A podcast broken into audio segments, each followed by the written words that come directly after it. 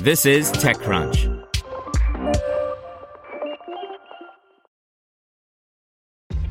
This episode is brought to you by ShipStation.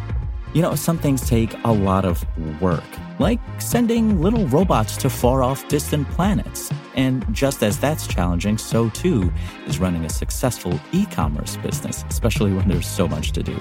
So I want to introduce you all to ShipStation. Now, I love using ShipStation because of its easy to use dashboard, which makes managing orders and printing labels a breeze and super smooth. Oh, and the customer service is just out of this world.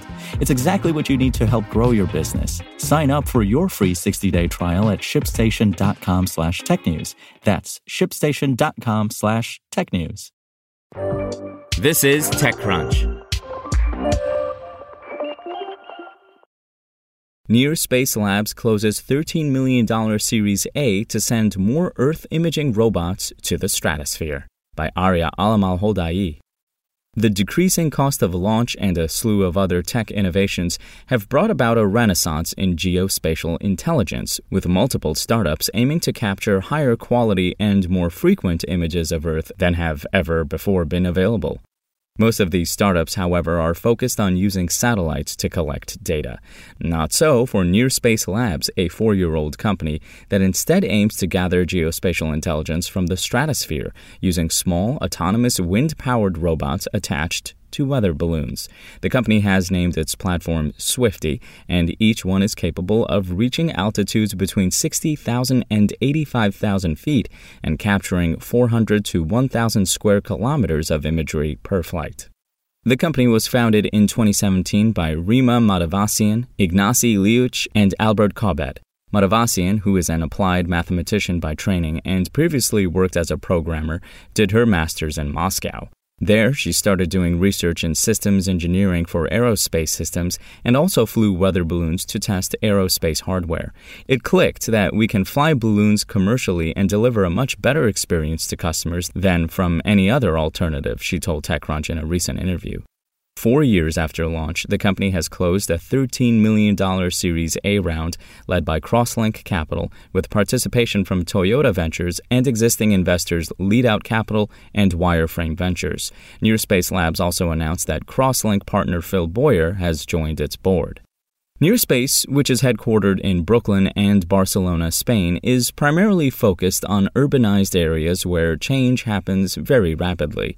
The robotic devices that attach to the balloons are manufactured at the company's workshop in Brooklyn, which are then shipped to launch sites across the country.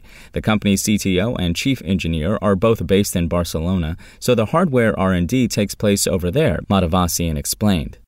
The company currently has eight Swifties in operation. It sells the data it collects and has developed an API through which customers can access the data via a subscription model. The company doesn't need to have specific launch sites. Matevosyan said Swifties can launch from anywhere at any time. But the company does work in concert with the Federal Aviation Administration and Air Traffic Control. The main value proposition of the Swifty as opposed to the satellite, according to Matevosyan, is the resolution. From the stratosphere, the company can collect resolutions that are 50 times better than what you would get from a satellite, she said. We are able to provide persistent and near real time coverage of areas of interest that change very quickly, including large metro areas. Plus, she said Nearspace can iterate its technology quickly using Swifty's plug and play model, whereas it's not so easy to add a new sensor to a satellite fleet that's already in orbit. Nearspace has booked more than 540 flights through 2022. While customers pay for the flights, the data generated from each trip is non exclusive, so the data can be sold again and again.